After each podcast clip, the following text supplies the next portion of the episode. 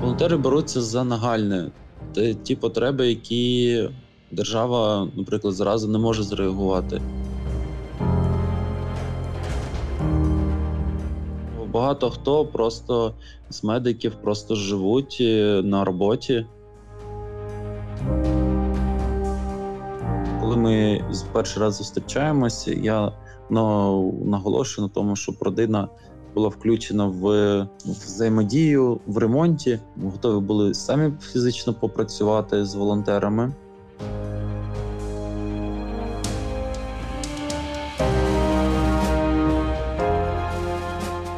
Привіт усім! Це подкаст «Герої Харкова» з Тетяною Федорковою та Володимиром Носковим.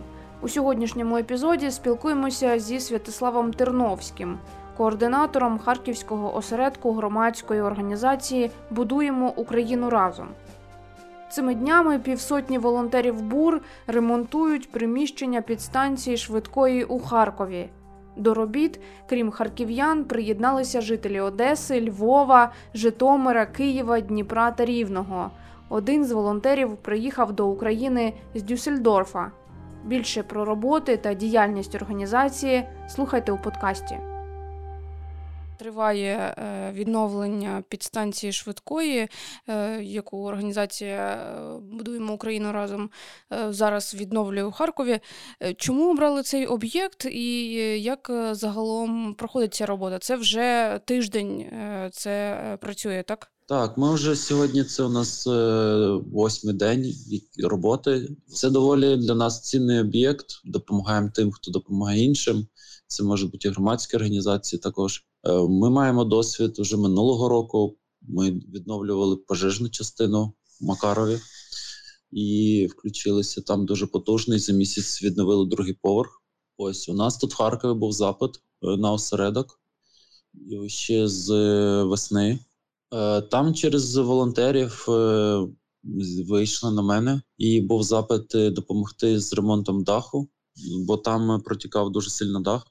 Ми такі специфічними роботами, де руберодні роботи такі важкі, ми не займаємось, але розповів про нашу специфіку роботи по внутрішньому оздобленню. Ми займаємось всередині, сказавши, в разі, якщо в 22-му році це не вийшло, там в 23-му влітку вдалося перекрити частину даху, щоб вона не протікала. І ми домовились, що в разі чого восени ми готові допомогти з відновленням приміщень, тобто всередині. І вже нарешті от в грудні, з початку грудня, ми взялися за відновлення 3 приміщень. Це кімнати бригад, де вони живуть.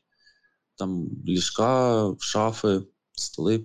Тобто це приміщення буде за призначенням кімнатою відпочинку, дозвілля саме медиків, фельдшерів, водіїв, які їздять зараз ротаціями і в Купенський район, і в Борову, і по Харкову.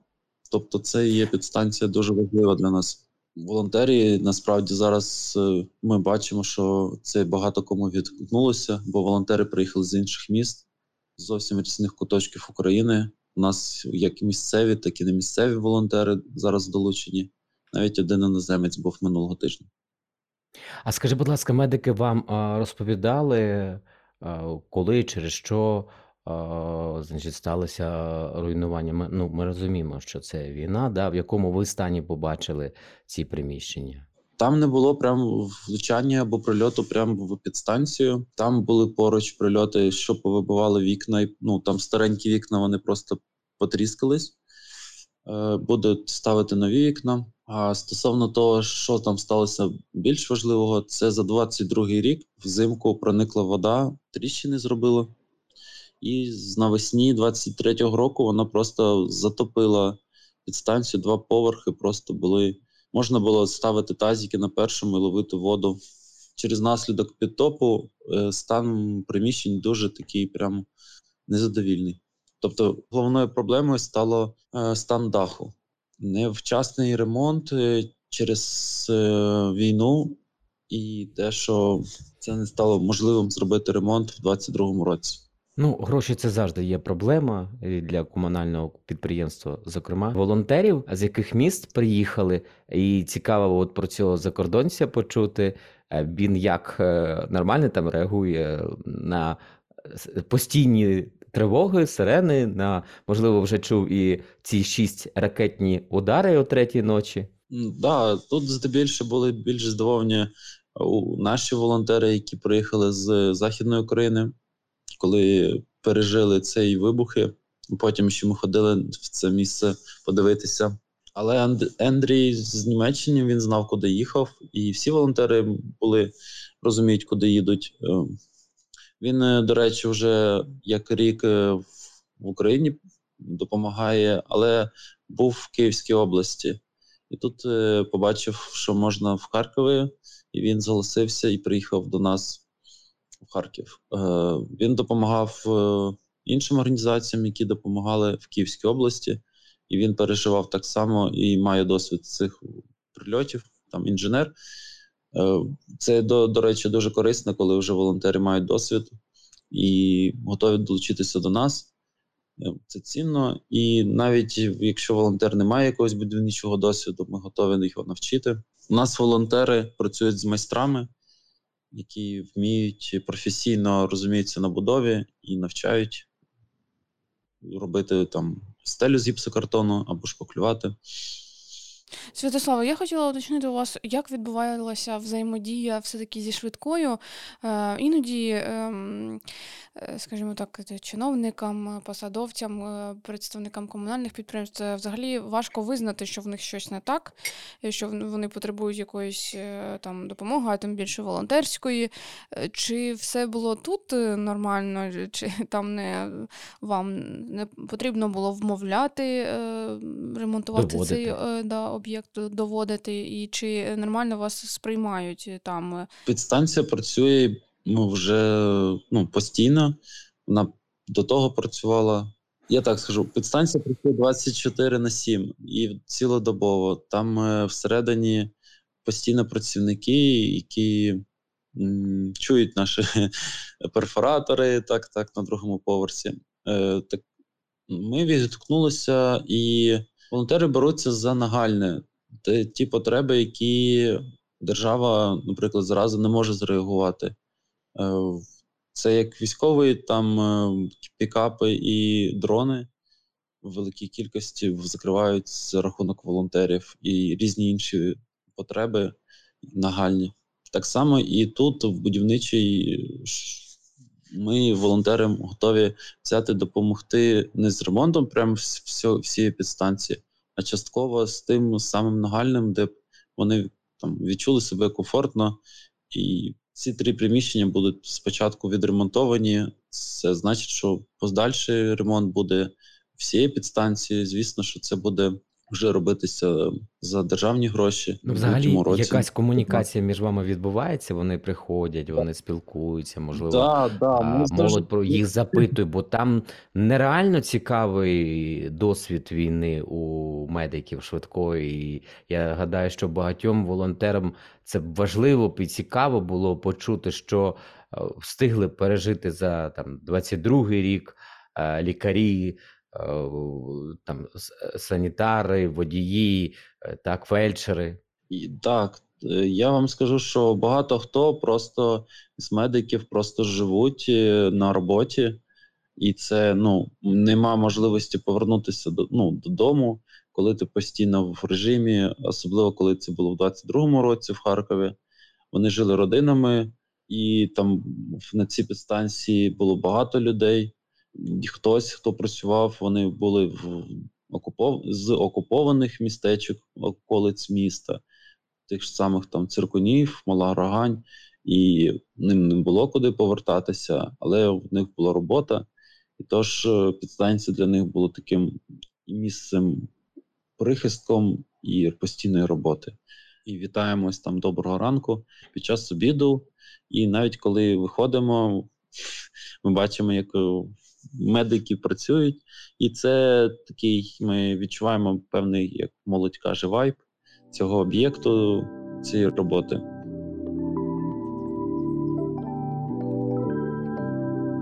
пожежній частині, так, ви ремонтували.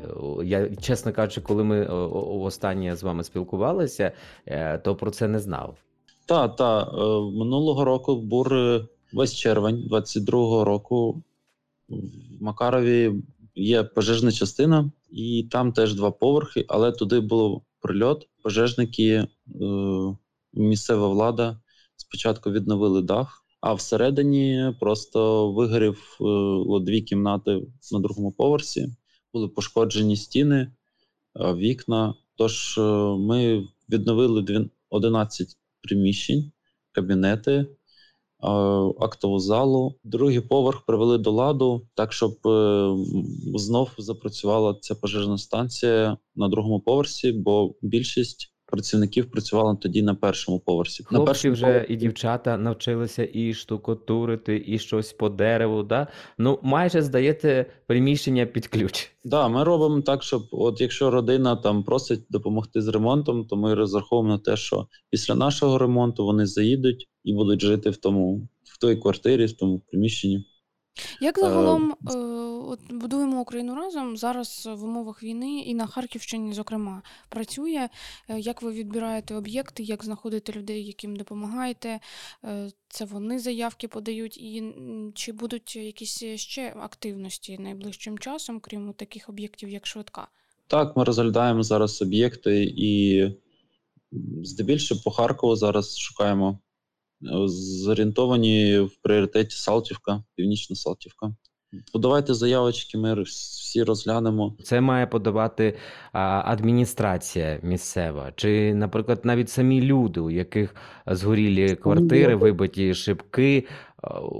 Як тут взаємодіяти з вами можна? Це треба, щоб подавали люди, знали, що прийдуть волонтери. Волонтери краще, щоб це було на спільна взаємодія, бажання двох сторін відновити ремонт, зробити ремонт. А знову ж таки, от люди, це одна квартира, господар однієї квартири, чи це має зібратися під'їзд і написати вам листа, звернення з проханням посприяти, допомогти з ремонтом? Ну, ми нещодавно на Північній Салтівці влітку робили ремонт, і там замінили вікна, а треба було відкоси після того, як вікна поставили, і там частково стеля з гіпсокартону було пошкоджено, теж треба було зробити. Але ми робили ремонт зразу в двох квартирах. Тобто бажано, щоб ми включалися зразу в декілька квартир і робили в одному будинку, наприклад, зразу парочку квартир. Угу. Тобто літня сесія, можна сказати, успішна, і люди вже там зараз чаюють, кавують, живуть, так? Так. Угу. Дві квартири ми відновили, зараз скажу. 5 відкосів віконних, один дверний відкос і в стелю в одному приміщенні. Це зайняло нам 4 дні. Через те, що відкоси не робляться зразу за день. Тобто це послідовність. Ми утепляли відкоси, ми утепляли їх зсередини і ззовні. До стану такого, щоб відшпаклювати і пофарбувати, нам зайняло 4 дні. Круто, тому що мої батьки поставили вікно, треба відкоси, а вони туди взяли, в ту діру запхали тепломатеріал і просто пластмаскою закрили, і все, і за годину справилися. А ви робите за класичними стандартами? Так. А тим паче, що волонтери у нас не працюють прямо з ранку до вечора. Вони працюють до 4 години, а потім ми їм показуємо місто, культурно-освітню програму складаємо, так, щоб їм було цікаво не тільки будувати, але й ще дізнатися щось про Харків. От у мене склалося враження, що Харків трошечки зараз так спустився вниз у підвальчики, арт-простори. Така цікава культура, я б сказав, підземна культура. Та. Так, насправді, от ви заговорили про підземне. Я згадав, що у нас зараз метро, воно таке для більшості це місце таке здивування, чого воно безкоштовне. Плюс воно дуже зараз на свята прикрашене. Тобто ви якусь таку програму для них, да, щоб вони подивилися місто.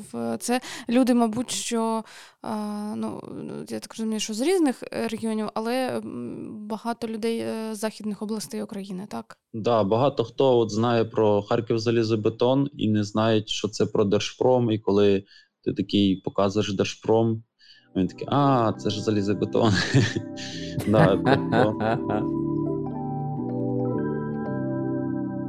А загалом організація «Будуємо Україну разом», вона вже існує не один рік, так? До 2014 році? 9-й рік вже пішов, скоро 10-й. З 14-го року все почалося з того, що 3 хлопців приїхали в Краматорськ, згуртували там молодь і відновили там 23 квартири. Після того вони не зупинилися і почали допомагати з відновленням там Слов'янську, інших містечках Донецької області.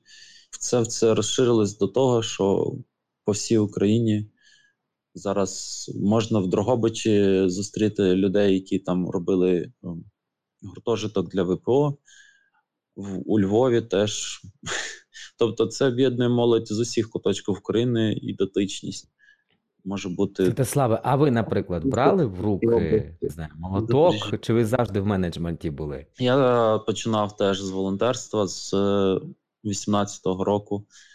Зараз доводиться трошки менеджерити, так як цей досвід мені допомагає розумітись, як побудувати ті процеси, брати більше відповідальності. Так і загалом ми заохочуємо волонтерів рости, розвиватись, ставати там майстрами, лідерами і менеджерами. До речі, стати майстром, от на вашому досвіді, з волонтера, який вперше тримає якийсь інструмент, можна дорости до майстра і зрозуміти всі ці процеси і будівничу справу, не маючи навіть специфічної освіти.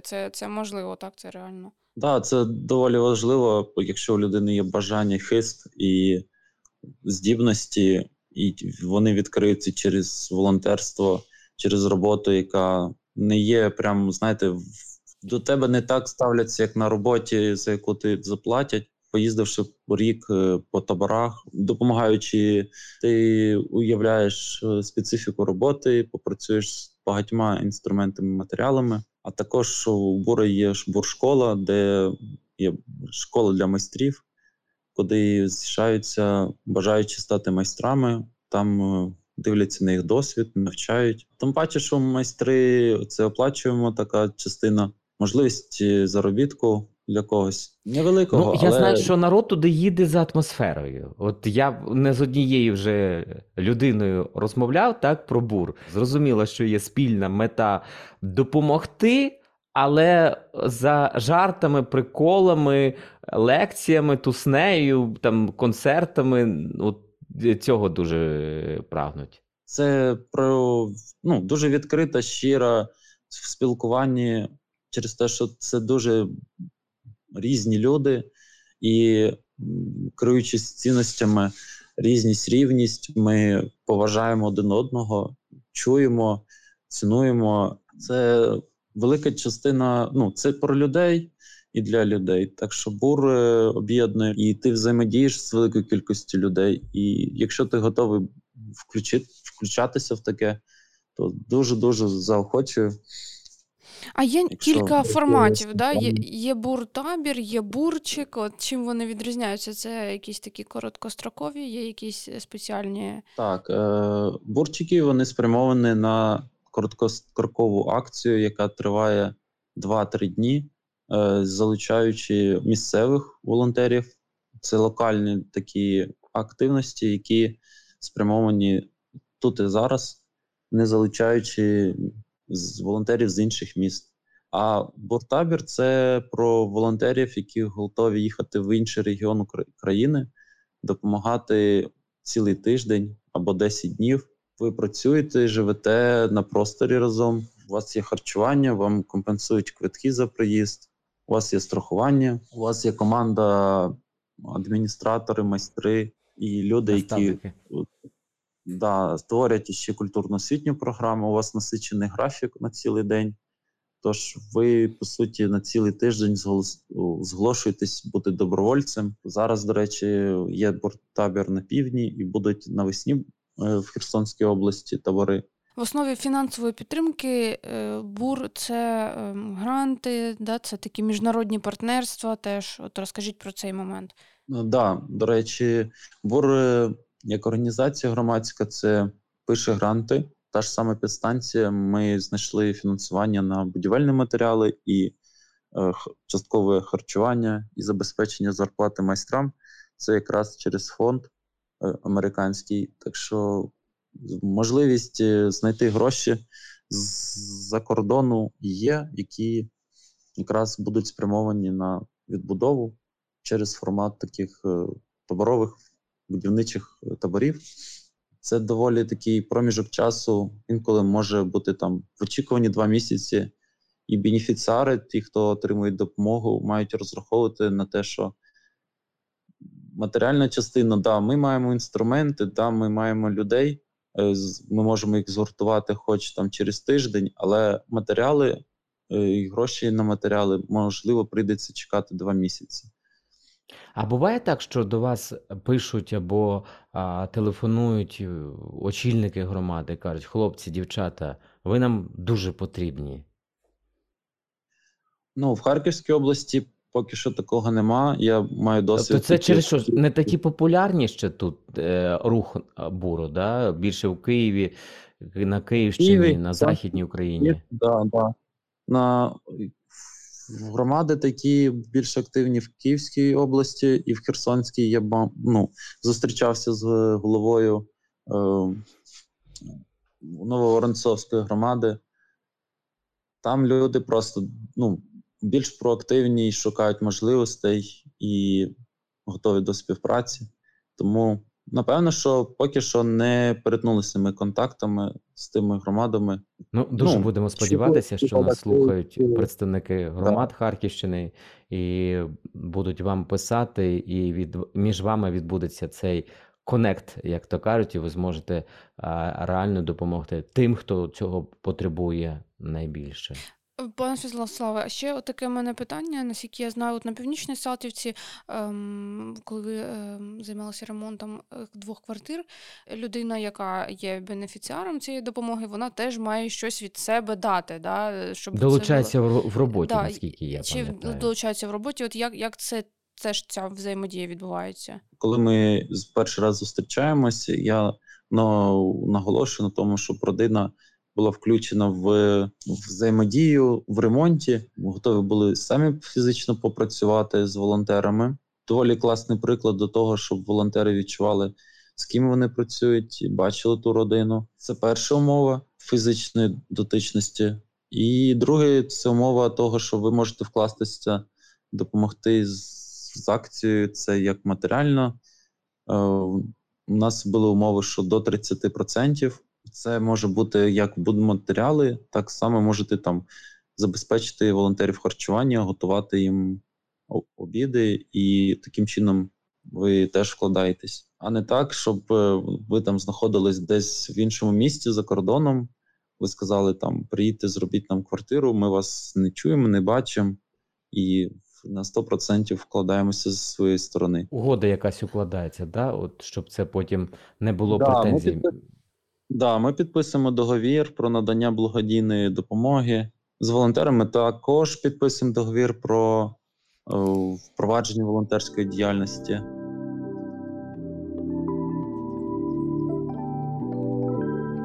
Святославе, розкажіть трошки про себе. Ви харків'янин, ви під час повномасштабного вторгнення займаєтеся волонтерством. Я знаю, що організація ваша також має втрати. Сергій Молчанов, який був з БУРом, да, він пішов на фронт, загинув. Да, багато волонтерів і в команді, і вони знали Сергія. І також ще один хлопець, який був дотичний до організації, Міша Гречка, у нього позивний був. Він спочатку загинув, а потім Сергій. Це дуже така сумна звістка і подія, і важко ще пережити емоційно досі. Я харків'янин, все життя провів в Харкові. У 22-му році був свідком того, що було в місті, займався більше гуманітарними проблемами, волонтерів, і вже долучився. БУР запросив мене якраз влітку, коли ситуація стала ліпше в Харкові, якраз в Київську область, для того, щоб допомогти з відновленням ДСНС-частини. І після того я поїхав ще в Коломию допомогти з побудовою шелтера. І повернувся в Харків уже взимку. І потім у 23-му році я більше був включений для того, щоб організовувати волонтерські акції, бурчики. Ви до волонтерства прийшли як? Щоб ви порадили людям, які не зважуються на те, щоб долучатися до бурчиків або взагалі до якихось таких активностей, пов'язаних з волонтерством, щоб ви порадили? Я так скажу. Нормального громадянина він допомагає всім, чим може. Хто може фізично долучитися і має час, будь ласка, тримайте можливість, долучайтесь, допомагайте людям. Якщо у вас є можливість донатити, донатьте. Як можете, включайтесь, допомагайте військовим. Ми постійно на волонтерських таборах проводимо акціони і збираємо гроші для ЗСУ. Навіть волонтери, які вже вкладаються фізично, і ще й вкладаються фінансово. В форматі бурчика це зручно, що ти можеш долучитися на один день навіть, коли в тебе є там вихідний. Останнє питання, давайте повернемося до підстанції швидкої. Які зараз прям роботи проходять і як ви очікуєте, чи вкладетеся ви в той час, який заклали 2 тижні, і що буде на сам кінець, як будете здавати роботу? Да, ми зараз там замінили двері, трошки замурували. Зараз іде процес монтажу гіпсокартону. Уже зроблений каркас з профілів металевий, зроблена електрика, проводка. Зараз задача стоїть до кінця тижня – це відшпаклювати, відштукатурити, але не знаю, чи встигне шпаклівка висохнути. Там такий повільний процес сушки стін відбувається. Так що навряд ми встигнемо вчасно пофарбувати, але в будь-якому разі ми ці 3 приміщення доробимо. Командою залишимося і закінчимо ремонт. Зараз волонтери будуть більше включені в те, як працювати шпателем. Штукатурка, шпаклівка. Приблизно 150 квадратів очікують роботи такі просто взяти і відшпаклювати, щоб стіни були гладесенькі, рівні. І на підлогу ми покладемо новий лінолеум. Буквально останнє. Сьогодні Радіо Накипіло як рік мовить в FM-діапазоні, тому ми обговорюємо, свої, можна так сказати, річні результати і вітаємо одне одного. А якраз Радіо Накипіло, це таке ком'юніті про ком'юніті активних людей. Я вас періодично сам слухаю, у вас дуже цікаві теми піднімаються, і вони доволі, стосується Харкова, те, що стосується Харкова, мене завжди цікаво. Тому я вас дуже радий чути і слухати, тим паче долучитися і дати вам інтерв'ю. І вас бажаю наснаги і такої роботи, щоб у вас було багато цікавої. І вітаю вас річницею. Так от, Вова, випросив побажання наостанок. Чого по ній не скористатися? Вам теж бажаємо успішного завершення проєкту, бо він такий масштабний і цікавий, і багато людей залучені до нього. Не хворійте, дякую, що берете інтерв'ю у цікавих людей. На все добре, Святославе, дякуємо вам. Ви слухали подкаст «Герої Харкова» з Тетяною Федорковою та Володимиром Носковим. Сьогодні говорили про роботу осередку «Будуємо Україну разом» з координатором організації у Харкові Святославом Терновським. На все добре!